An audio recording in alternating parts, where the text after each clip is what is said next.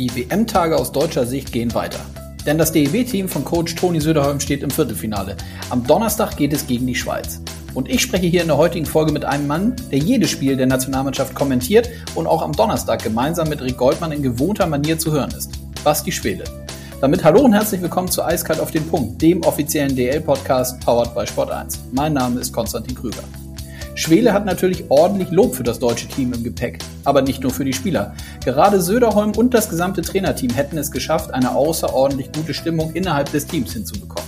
Dass die Arbeit für ihn sowie das gesamte Team in Zeiten von Corona und wenn man eben nicht vor Ort dabei ist, völlig anders ist, hört ihr ebenfalls. Und er verrät, wann er spät abends mit dem Nationaltrainer telefoniert und sich die Infos aus erster Hand holt. Denn so richtig Zeit zum Telefonieren habe ich erst ab 23 Uhr, sagt er. Mit Blick auf den Gegner Schweiz stellt Schwele fest, dass das grundsätzliche Selbstvertrauen der Eidgenossen noch ein Stück ausgeprägter ist als bei den Deutschen. Aber die Chancen auf einen Sieg sind natürlich trotzdem da. Und ihr hört, wie man aus Sicht von ihm die positive Entwicklung des deutschen Eishockeys weiterhin und noch stärker in den Ligaspielbetrieb mitnehmen kann.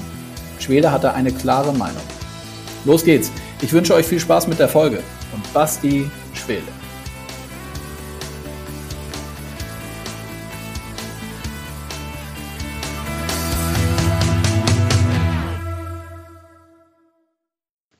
Ja, bei mir leuchtet die rote Lampe. Das heißt, es ist Zeit für einen neuen Podcast, auf den ich mich freue. Natürlich in den WM-Tagen mit dem totalen Fokus auf die Weltmeisterschaft und die deutsche Nationalmannschaft.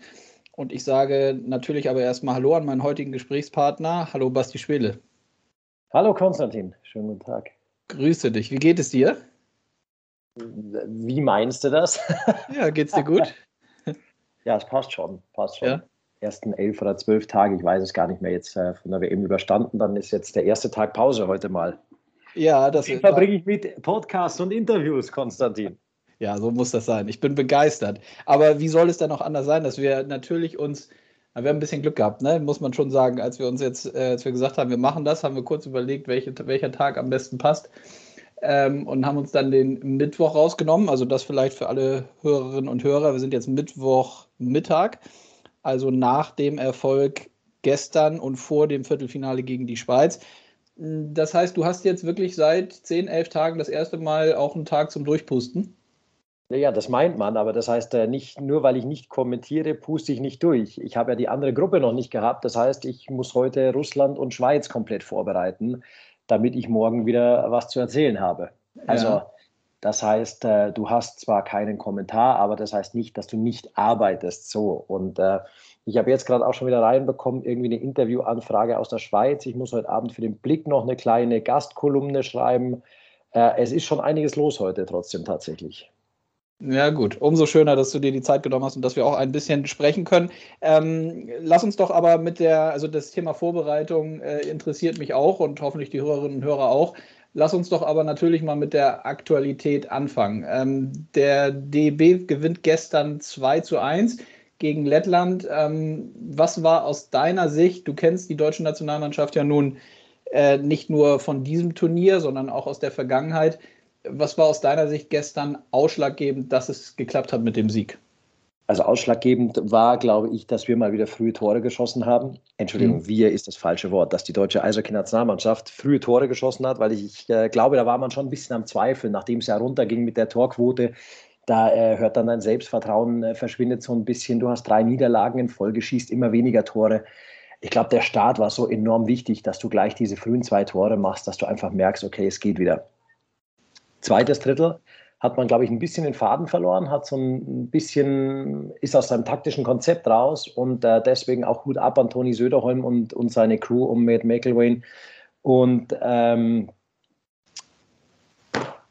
Wille Peltonen, dass, die, dass sie das wieder geschafft haben in der zweiten Drittelpause, weil im, im Schlussabschnitt hat die deutsche Mannschaft dann äh, wirklich wieder überragend cool gespielt, sich nicht aus dem Konzept bringen lassen, hat ihr, ihr Defensivsystem einfach so durchgezogen dann oder insgesamt ihr System hat in der neutralen Zone wieder weniger zugelassen. Ähm, Matthias Niederberger müssen wir nicht sprechen, die Krake von Riga überragend.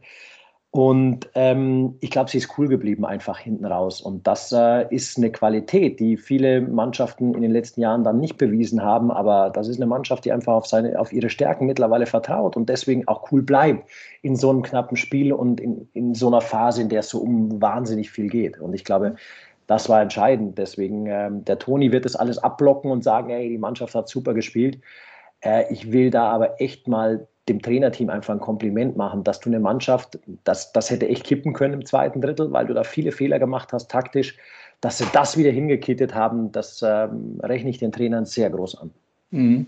Ja, Toni Söderholm, spannende, äh, spannende Person, finde ich. Hatte ich, glaube ich, vor zwei Wochen hier im, im Podcast, äh, bevor es losging. Ähm, ja, kann ich vielleicht nachher auch noch ein, zwei Fragen an dich loswerden. Ähm, jetzt würde mich nochmal interessieren, aus deiner Sicht denn jetzt nach der Gruppenphase schon verdient, dass die Deutschen im Viertelfinale stehen, oder?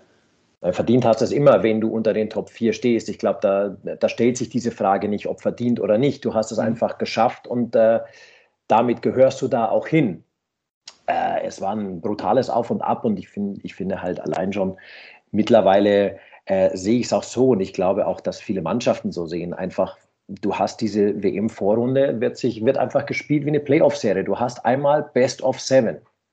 Mhm. Das heißt, fast, also fast immer gewinn vier, verlier drei, hol dir Spiel sieben, dann bist du eigentlich drin im Viertelfinale. Und ich finde, äh, dass sich dieses Format, das es ja erst seit 2012 so gibt, mit diesen zwei Achtergruppen echt bewährt hat, echt ein faires System ist und äh, ja, wenn du da deinen, deinen vierten Sieg im siebten Spiel holst, bist du eigentlich mit dabei und ähm, hast diese, diese Best of Seven Serie gewonnen. Und das, das finde ich, macht es mittlerweile aus. Das, das ist halt vom Format gut gelöst von der IIHF mittlerweile.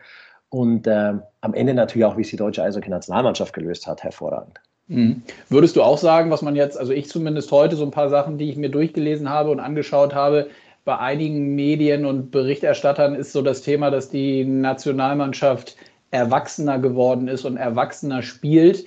Ähm, äh, abgeklärter, auch souveräner. Du hast es auch schon eben ein, zwei Mal angedeutet mit deinen Aussagen. Siehst du das auch so? Ja, ich glaube, das ist nicht abgeklärt. Das ist einfach äh, Selbstvertrauen, weißt du, die gehen mhm. mittlerweile mit einer ganz anderen Einstellung. Wenn du auch vor den, dem Turnier mit den Jungs sprichst, die fahren da nicht hin und sagen, ja, lass uns mal versuchen, ein paar Spiele zu gewinnen, sondern die fahren da hin und sagen, ja, eigentlich wollen wir da jedes Spiel gewinnen. Mhm. Das ist einfach eine, eine Mentalität mittlerweile, die sich im deutschen Eishockey entwickelt hat, die halt äh, unter Marco Sturm tatsächlich wieder angefangen hat und die sich unter Toni Söderholm jetzt fortgesetzt hat. Das hat schon mal was mit Stimmung bei der Nationalmannschaft zu tun, glaube ich, dass da jeder brennt drauf, in dieser Mannschaft zu spielen und dorthin kommen will. Das war ja auch nicht immer so. Mhm. Und das setzt sich einfach fort mit diesem Erfolg von Pyeongchang, wo du gesehen hast, hey Leute, wir können im Welteishockey einfach mithalten. Und warum soll uns nicht dieser ganz große Kuh gelingen? Und da siehst du, glaube ich, an dieser Nationalmannschaft, was Selbstvertrauen einfach ausmacht, was Teamzusammenhalt und Selbstvertrauen und der Glaube an die Stärken, die man mittlerweile hat, dass man eine Eishockey-Nation ist, die mit jedem nicht nur mitspielen kann und hinterherlaufen kann, nee, sondern die mit jedem, die jedem Paroli bieten kann. Was das ausmacht. Und das hat sich verfestigt in dieser Nationalmannschaft. Und ich glaube, das ist ein großes Erfolgsgeheimnis. Ob man das dann erwachsen spielen nennt oder einfach ähm, ein Selbstbewusstsein, das sich, das sich entwickelt hat, dieses ähm, wir sind das deutsche Eishockey, wir stehen hier und ähm, wir sind wer und wir sind nicht die, die zwischen Platz 10 und Platz 15 irgendwo rumhampeln. Nee, wir wollen mitspielen und wir wollen hier gewinnen. Und ich glaube, das ist eine Mentalitätssache, die sich da eingebürgert hat in der Nationalmannschaft, das ganz wichtig ist. Mhm. Welche Rolle nimmt Toni Söderholm da ein aus deiner Sicht? Du hattest das, das war ja, ist ja letztlich auch genauso, wie du gesagt hast, man kann diesen positiven Trend der des deutschen Eishockeys und der Nationalmannschaft kann man ja nun die letzten Wochen, Monate, Jahre verfolgen. Das ging ja nicht nur mit, äh, mit Toni Söderholm los, sondern auch schon vorher. Aber welche Rolle spielt er da aus deiner Sicht aktuell? Ich glaube, als Trainer spielst du immer eine große Rolle. Und äh, für Toni war diese WM echt schwierig. Und ich glaube, also wir sprechen auch regelmäßig während dem Turnier, der ist schon, ist schon sehr angespannt. Also er ist nicht so locker, wie er sonst ist, sondern den, den beschäftigen viele Sachen dort es war halt verdammt schwierig für ihn, weil wir ja wissen, dass er zuvor bei der WM 2019 trainiert hat. Dann hatte er noch die Maßnahme Deutschland Cup 2019 und ansonsten war der Toni ja ein, Trainer ohne Team, mhm. fast eineinhalb Jahre. Sich da wieder reinzufuchsen, zu sagen, auch zu, zu, wissen und das beizubehalten, wie gehe ich mit meiner Mannschaft um, wie nehme ich die. Der Toni ist kein so erfahrener Trainer, das darf man auch nicht vergessen. Und der Toni coacht da gegen einen Jukka Jalonen, der äh, zweimal Weltmeistercoach mit Finnland ist, der Erfolge gehabt hat, ein Bob Hartley, der gestern ausgecoacht wurde, der den Stanley Cup gewonnen hat, der äh, in der Schweiz Meister wurde, der in Russland Meister wurde. Das sind Trainer-Ikonen. Und ich glaube, das spricht für die Qualität von Toni, dass er mit seiner Art und Weise, diese Mannschaft zu trainieren, ankommt und solche, solche Coaches auch outcoachen kann zum Teil. Das ist eine unfassbare Qualität, die der Toni da hat und das mit relativ wenig Erfahrung. Wir dürfen nicht vergessen, bevor der Toni Nationaltrainer war, war er mal Co-Trainer bei Don Jackson und hat dann in der Oberliga den SC Rissersee trainiert. Mhm. Ja. Und ich glaube, das ist eine unfassbare Qualität, die sich der Toni Trainer technisch da angeeignet hat und auch das Team, das er da um sich rumholt und zusammenholt, denen er da blind vertrauen kann und also das passt einfach vom, vom Team und das passt auch äh, in vielen Dingen wie der Tony Coach. Das ist, ist, ist großes Coaching für mich. Mhm. Und sicherlich auch eine Qualität, auch das hatte ich jetzt in den letzten beiden Wochen, wie gesagt, mit ihm selber, letzte Woche mit Marco Nowak, als ich mit dem kurz gesprochen habe zwischen den Spielen, ja sicherlich auch eine Qualität von Toni Söderholm und dem ganzen Trainerstaff, dann eben so eine homogene und von den Charakteren so gut zusammenpassend eine Mannschaft zusammenzustellen, wo er eben das Gefühl hat, dass der Team Spirit auch einfach so positiv und so gut ist, dass das vielleicht auch nochmal, oder das vielleicht kann ich eigentlich wegnehmen, weil das gibt ja nochmal einen Schub und das kann ja nochmal gewisse Prozentpunkte in, in so, bei so einer WM und in Spielen auch ausmachen. Ganz genau. Das ist einfach ähm, auch diese, diese finnische Mentalität, eine, eine, Mannschaft zusammenzustellen, glaube ich, dass du nicht schaust, wer sind meine besten Individualis Individualisten, so ist es richtig, mhm. sondern äh, welche Spieler übernehmen diese Rollen, die ich von ihnen erwarte, perfekt. Und ähm, da siehst du einfach, dass diese Mannschaft so gut zusammengestellt ist. Und das habe ich vorhin noch vergessen. Ich glaube, dass es ganz schwierig war, auch für Toni in diesem Jahr, einfach ähm, auch die Stimmung hochzuhalten. Ich glaube, natürlich gehst du taktisch ein, du trainierst, du hast deinen Aufbau, du hast dein Spielsystem, aber ich glaube, die Art und Weise, wie diese WM stattfindet. Also die Jungs kommen ja kaum raus, die sitzen auf ihrem Hotelgang fest, die haben den Gemeinschaftsraum und das ist es. Ich glaube, dass du auch als Entertainer groß gefragt bist bei dieser WM. Du musst die Stimmung dort hochhalten und das ist tatsächlich gar nicht so einfach. Also bei den Spielern ist es noch ganz okay, wenn du aber so mal mit, mit dem Staff drumherum sprichst, die sagen halt echt zum Teil, boah, ey, es ist lang, ich kann nicht mehr, für mich ist es nichts, diese Bubble. Und äh, ich respektiere tatsächlich jeden Spieler, der dieses Jahr auch deswegen abgesagt hat, weil ich glaube, dass es psychisch marternd tatsächlich mhm. zum Teil. Und ähm, deswegen, du musst ein großer Entertainer sein, um da die Stimmung hochzuhalten. Und äh, mein allergrößten Respekt an allen, die sich, die sich diese Bubble angetan haben und sich dann noch belohnt haben, in so einem geilen Endspiel auch noch das Viertelfinale zu erreichen. Mhm. Gutes Stichwort. Lass uns den Blick nach vorne werfen. Morgen Nachmittag natürlich wieder live zu sehen äh, und dich zu hören, gemeinsam mit Rick Goldmann, Laura Papnik bei Sport 1. Ähm, das Viertelfinale gegen die Schweiz. Ähm, was, was denkst du? Wie, wie schätzt du die Chancen der Deutschen ein für morgen? Ich glaube, ist, ich, ich, sehe es immer ungern von außen tatsächlich. Ich muss auch sagen, ich erlaube mir ungern Urteil über die Schweiz, weil ich die live komplett noch nicht gesehen habe, weil ich einfach mhm. immer das Parallelspiel habe. Deswegen haut das nicht hin, dass du dir auch mal ein Spiel anschaust. Mhm. Ähm, aufgestellt sind die sehr gut. Äh, ich arbeite ja auch hin und wieder in der Schweiz, deswegen kenne ich die meisten Spieler. Das ist eine sehr gute Truppe und wie sich das Schweizer Eishockey in den letzten Jahren entwickelt hat, ist für mich enorm. Äh, wir in Deutschland gehen da schon mit, auch mit der Nationalmannschaft. Deswegen es war ein mega Ding natürlich, wenn wir uns zurückerinnern, 2010, dieses Viertelfinale, ja. dieses 1 zu 0 gegen die Schweiz. Aber ich glaube, du kannst da keinen Vergleich mehr ziehen, weil sich das Eishockey in beiden Nationen einfach so brutal weiterentwickelt hat und auf so eine gute Art und Weise weiterentwickelt hat. Also erstmal glaube ich, der, der Stil der Schweizer ist es angenehmer, als wenn du Vierter geworden wärst und gegen Russland hättest spielen müssen. Keine Frage.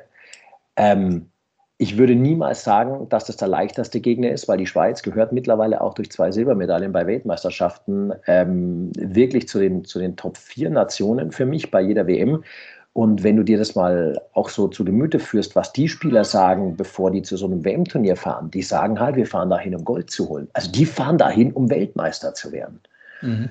Und die sind vielleicht da auch in diesem Selbstbewusstsein und diesem Selbstverständnis und in ihrer Außendarstellung zu sagen, wer wir mittlerweile auf der Eishockey-Weltlandkarte sind, noch einen Schritt weiter als, als die deutsche Eishockey-Nationalmannschaft. Und deswegen ist es natürlich auch ein geiler Gegner, um sich zu messen. Und das ist, kommt natürlich dazu, dass es ein Derby ist, dass es zwischen Deutschland und Schweiz schon immer heiß hergegangen ist. Deswegen äh, viel besser hätte, hätte die Viertelfinalauslosung bzw. die Konstellation ja eigentlich nicht sein können. Hm. Ja, können wir uns alle total drauf freuen. Ähm, Finde ich total spannend, was du sagst, da du die Schweiz ja auch, wie du sagst, äh, ganz gut kennst. Würdest du denn schon sagen, dass die Entwicklung beider Länder in, beim Eishockey ziemlich parallel gelaufen ist, auch wenn es am Ende jetzt vielleicht mit dem Selbstverständnis der Schweizer, wie du es eben gesagt hast, schon noch ein Stück weiter ist. Aber die grundsätzliche Entwicklung gibt es da parallel? Ja, die gibt es, glaube ich, schon. Äh, nur, dass halt in der Schweiz seit Jahren noch mehr auf die eigenen Leute einfach gesetzt wird. Ähm, dass die in ihrer Liga einfach nur fünf Importspieler haben, beziehungsweise vier, die spielen dürfen. Das bringt natürlich viel mehr Schweizer Eishockeyspieler auf ein, auf ein hohes Niveau und in die erste Liga rein. Da sind die uns seit Jahren voraus und das ist ja auch nichts Neues. Ähm, dann hat die Entwicklung natürlich angefangen, damals als Ralf Krüger übernommen hat, der, der sehr viel bewegt hat dort im Verband, auch, auch ähm, in den Clubs drin. Ähm, da driften wir schon noch ein bisschen auseinander. Und du merkst es natürlich, dass, dass viele Spieler dort, auch ähm, Schweizer Spieler, eben früh reingeworfen werden, früh in, in die Special Teams wie Powerplay auch, auch eingeworfen werden, eine frühere Entwicklung vielleicht zum Teil haben, als manche deutsche Spieler das dann haben. Und ähm, du brauchst auch nur schauen, wie viele, wie viele NHL-Spieler die mittlerweile haben und wie viele darüber gehen, hochgedraftet werden. Da sind die einen Schritt weiter, ja. Und äh, das liegt meines Erachtens und ich bin, ich werde immer für einstehen. Ähm, einer, der sagt, wir müssen weiterhin schauen, dass wir unsere Spieler in die DEL, in die ersten Ligen bringen. Und äh, ich bin vehement ein Befürworter einer weiteren Importreduzierung in unserer Liga. Mhm. Ja, ja, weiß ich ja von dir, dass, das, äh, dass ja, du dich da klar das positionierst. Ja, ist ja auch völlig in Ordnung. Ähm, Wäre aber sicherlich ein Thema nochmal für, ein, für einen separaten äh, Podcast, aber natürlich total spannend, gerade mit Blick auf die, wie du sagst, auf die, auf die beiden Ligen und die Penny DL und letztlich sollen die deutschen jungen Spieler dann ja auch ähm, irgendwie oder irgendwo müssen sie spielen, damit sie dann irgendwann in der Nationalmannschaft spielen können. Ne? Aber wie gesagt, glaube ich, ein sehr, sehr komplexes, komplexes Thema.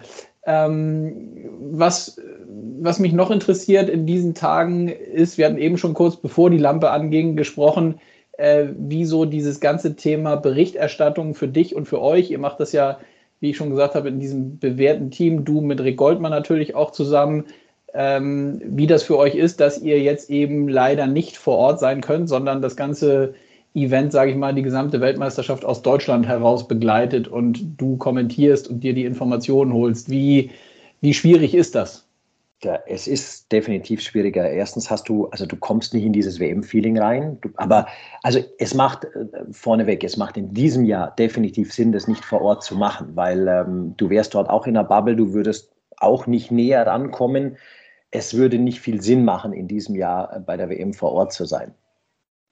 Aber du bist natürlich äh, auf ganz andere Sachen angewiesen in der Vorbereitung, wie du an so Spiele rangehst. Du kannst nur ähm, das erzählen, was du selbst im Internet liest, was dir zukommt. Und da muss man echt ein großes Dankeschön sagen an die komplette Crew vom DEB, die sehr offen sind, die uns enorm unterstützen. Wir können da wirklich ähm, zum Beispiel die Andrea Bader kannst du immer anrufen, den Horst Fuchs, der vor Ort ist, der Teammanager von der Nationalmannschaft, wirklich, äh, den schreibe ich ja nachts um eins an und der Horst antwortet und so. Also die Zusammenarbeit ist wirklich, ist wirklich überragend mit dem DEB und ähm, Hut ab deswegen auch an viele, DEB-Mitarbeiter, die auch nicht vor Ort sind, sondern die auch von hier vom Homeoffice viel Arbeit machen und eben, eben die gleichen Probleme haben wie mir, wie wir, dass sie nicht nah dran sind, dass sie, dass sie nicht live vor Ort sind, dass sie nicht, dass sie auch Sachen übernehmen müssen, die sie eben von vor Ort einfach nur bekommen. Es ist ein, ein enormer Aufwand und es ist echt schwer zu arbeiten in diesem Jahr. Und ähm, ich glaube, auch das hilft dann, wenn die deutsche Eishockey-Nationalmannschaft erfolgreich ist, dass, dass alle da so ein bisschen relaxter sind und sagen können, hey, das, was wir hier abreißen, das lohnt sich definitiv. Ähm, und wir haben auch tatsächlich mit dem Toni, also ich kann, ich traue mich zwar fast oft nicht, den Toni anzurufen, so abends noch um elf und so. Ich weiß, dass der dann noch andere Spiele schaut und so. Aber er sagt aber, ja, komm, schnell fünf Minuten. Ich bin zwar scheiße drauf, aber lass uns schnell sprechen und so. Mhm. Also es ist wirklich, es ist super angenehm mit, dem, mit der ganzen Crew, die vor Ort sind, zu arbeiten dort. Ähm, es heißt halt auch, dass du einfach länger arbeitest. Du hast deine Spiele, du musst dazwischen telefonieren, du musst danach telefonieren, du musst davor telefonieren. Du willst die natürlich auch in ihren Abläufen nicht stören. Ähm, deswegen, es ist halt ein Balanceakt tatsächlich in allem, was wir machen, wie wir es machen und wie wir die Infos kriegen dieses Jahr. Mhm. Dann gibt es zusätzlich, das ist ja vielleicht auch nochmal, äh, also für uns beiden oder für ganz viele, die in dem Bereich arbeiten, ist es dann ja so das täglich Brot, dass man halt so wie du sagst, dass man auch zwischendurch dann mal mit dem Nationaltrainer telefonieren kann äh, oder vor Ort würde es dann irgendwie regelmäßig Medienrunden geben, wo man sich natürlich austauscht. Äh, die, diese Medienrunden digitaler Art gibt es und du oder ihr habt dann eben, so wie du eben gesagt hast, aber zusätzlich auch nochmal die Möglichkeit, mit dem Protagonisten zu sprechen, was ja einfach, glaube ich, wichtig ist, um auch nochmal irgendwie zwischen den Zeilen oder einfach nochmal so ein paar Hintergrundinfos oder so zu bekommen und sich dazu auszutauschen, richtig? Ja, es, es geht gar nicht anders, weil ich kommentiere, in, also ich habe in der deutschen Gruppe jedes Spiel kommentiert. Das heißt, ich mache zum Teil zwei oder drei Spiele pro Tag und da kann mhm. ich gar nicht schauen, wann irgendwie eine Medienrunde ist und mich da einklinken, weil es einfach zeitlich nicht geht. Mhm. Ich bin wirklich auf Zeiten angewiesen, die dann liegen zwischen ja, 23 Uhr und 1 Uhr nachts. Das sind meine Zeiten, wo ich dann nochmal mit Leuten sprechen kann, weil Du stehst um acht in der Früh auf, machst deine Vorbereitung noch schnell fertig und um äh, halb zehn sind wir im Sender, wenn drei Spiele sind, so wie gestern zum Beispiel. Und dann bist du um halb zehn im Sender und gehst um elf abends wieder raus. Und dazwischen hast du, du musst Zusammenfassungen noch kommentieren nach den Live-Spielen. Also du hast ungefähr eine Dreiviertelstunde bis zum nächsten Spiel. Mhm. Und da musst du dir halt auch wieder die Aufstellungen ziehen vom nächsten Spiel. Wir müssen auch ähm, zum Teil Tonkabinen wechseln, weil je nachdem, wer auf welchem Sender das ist echt logistisch äh, ein enormer Aufwand in diesem Jahr und äh, nicht so einfach. Also wir sind auch viel am Rumrennen tatsächlich da zwischendurch. Mhm, also ihr bleibt sportlich sogar zwischendurch. Ähm, nun ist es so, dass, das wird natürlich auch immer von Sport 1 dementsprechend kommuniziert, genauso soll es ja auch sein, dass die Zahlen, was die Einschaltquoten angeht, sehr, sehr gut sind aktuell, was ja total schön und positiv ist für Gesamt-Eishockey Deutschland.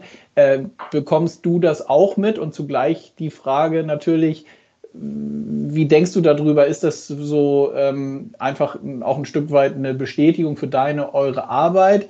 Ähm, und gibt es vielleicht zugleich auch so Momente, wo du denkst, ja, warum ist das nur bei so einer WM so? so also ich könnte mir das, ich würde, würde mir das wünschen, wenn es immer so wäre. Oder wie muss ich mir das, wie denkst du über solche positiven Zahlen, die im Moment da sind?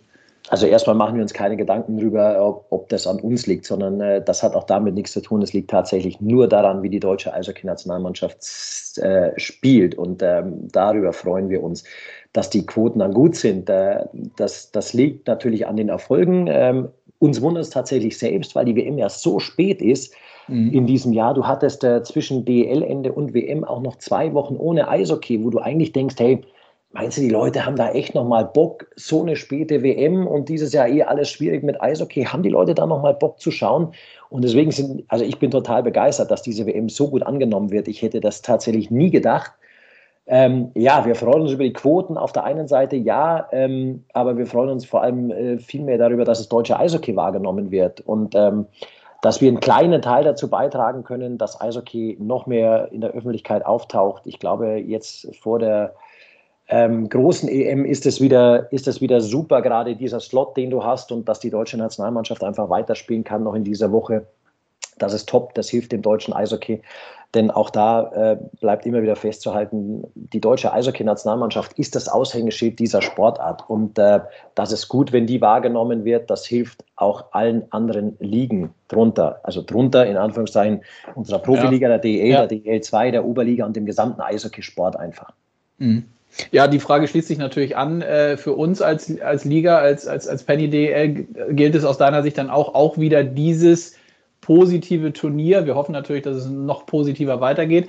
Dann auch natürlich mit rüberzunehmen in den normalen Spielbetrieb. Anders kann die Zielsetzung ja nicht sein. Gibt es da Themen, wo du sagst, irgendwie da kann man gewisse Sachen aus deiner Sicht irgendwie noch besser machen? Das ist eine schwierige Frage. Da kommen wir jetzt ins Philosophische gleich, Konstantin.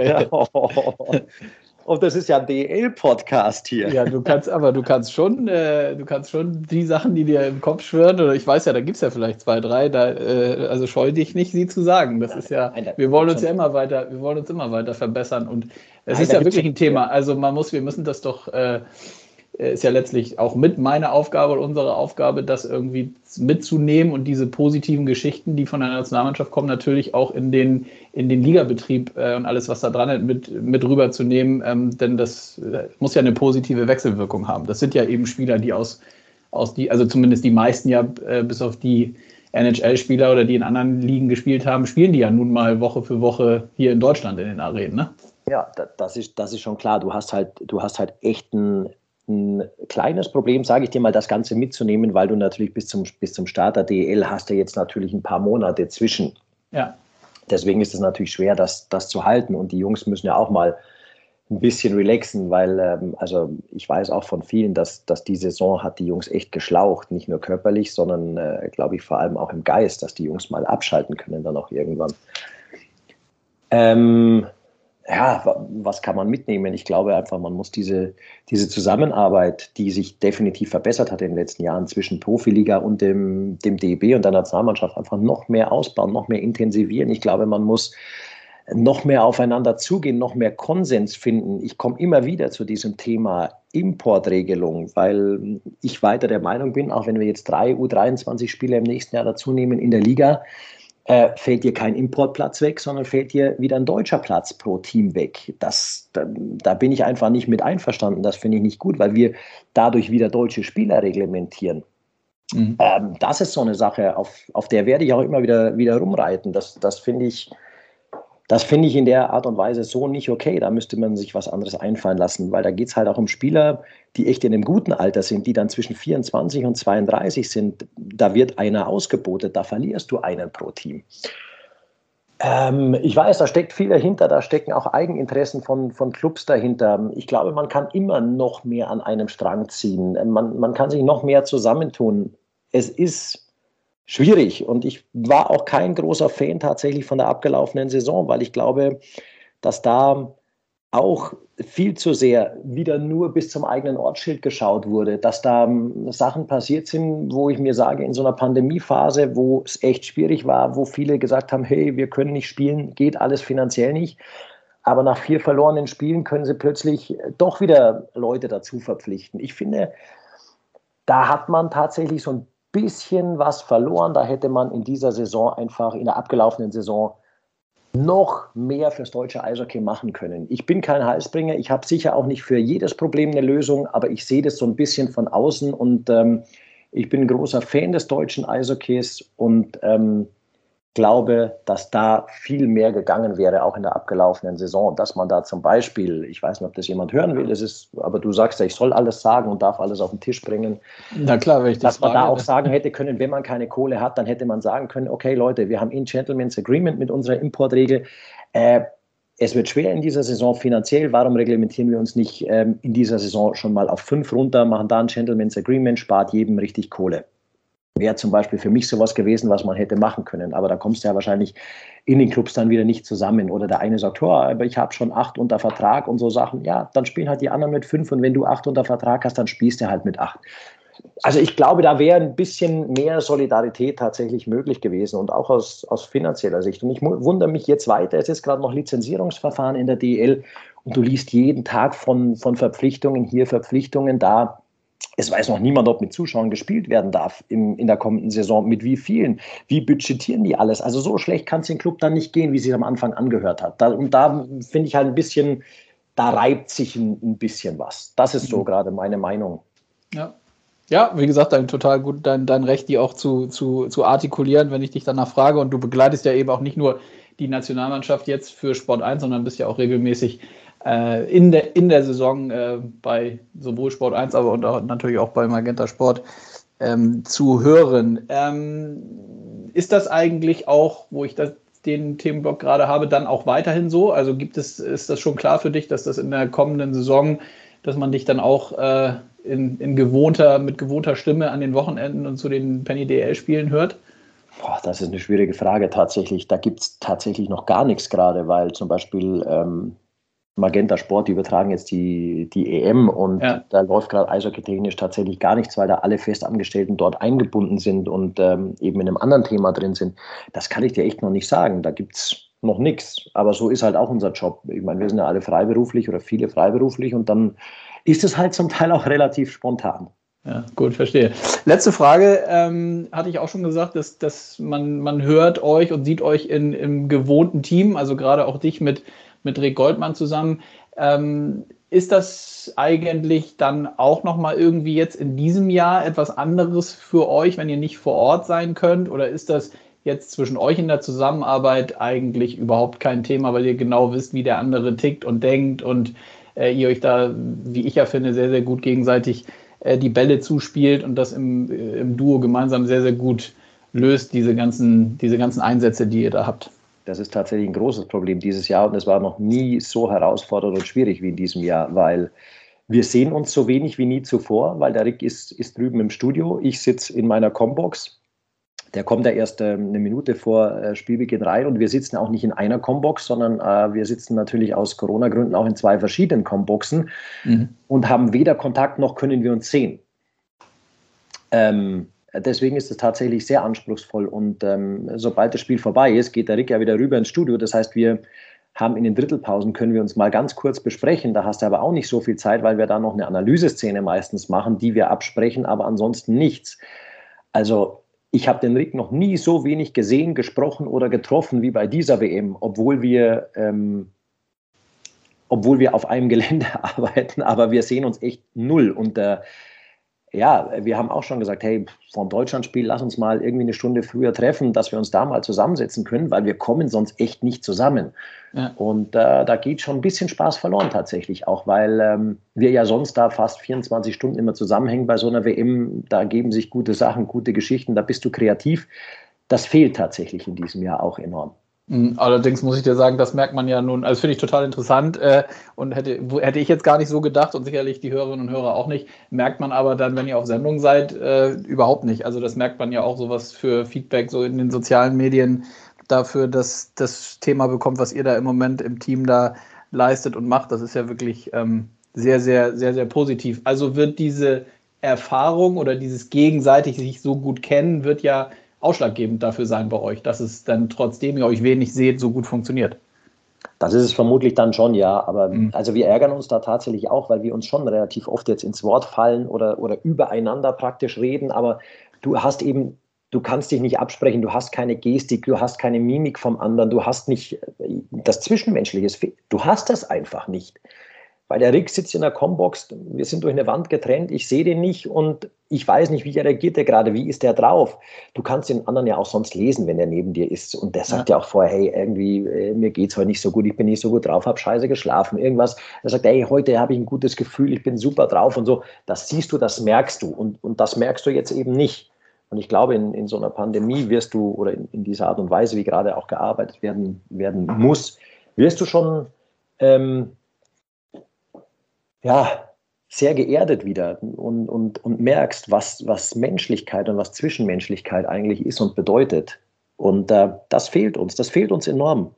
Und äh, ja, auch wenn es nicht ganz rüberkommt, aber für uns ist es tatsächlich schwer, weil wir sonst anders miteinander agieren auch. Und das fehlt uns tatsächlich enorm. Hm. Gut, aber wie gesagt, trotzdem, ihr macht das Beste draus, finde ich. Das, das, das sieht und hört man. Ähm, Basti, ich danke dir für deine Zeit. Entlasse dich jetzt gerne in die nächsten Termine und in die Vorbereitung für morgen. Ja, ähm, gerne. Und dann, äh, ja, freue ich mich, dass äh, wir euch morgen wieder sehen und hören. Und ich glaube, wir drücken gemeinsam dann natürlich den Jungs von Toni Söderholm die Daumen, dass es weitergeht. Natürlich, also, das wäre wär grandios, wenn die hier äh, nochmal weitergehen. Also. Absolut. Aber wenn ich mich daran erinnere, bin ich jetzt schon nervös oder werde schon wieder nervös. Ja, so soll es sein. also die Vorfreude steigt schon. Ich Na danke klar. dir für deine Zeit. Gerne, gerne. Konstantin. Mach's gut. Bis bald. Ciao. Ciao, ciao, ciao. Spannende Aussagen und Ansichten waren dabei. Und zwar nicht nur mit Blick auf die Weltmeisterschaft. Ich finde, man merkt, dass da jemand unseren Eishockeysport mit ganz viel Leidenschaft verfolgt. Und wir alle können ihn am Donnerstag wieder hören, wenn wir mitfiebern und das DEB-Team ins Halbfinale begleiten wollen. Die Daumen sind auf jeden Fall gedrückt. Und wir hören uns nächste Woche wieder. Bis dann, euer Konstantin.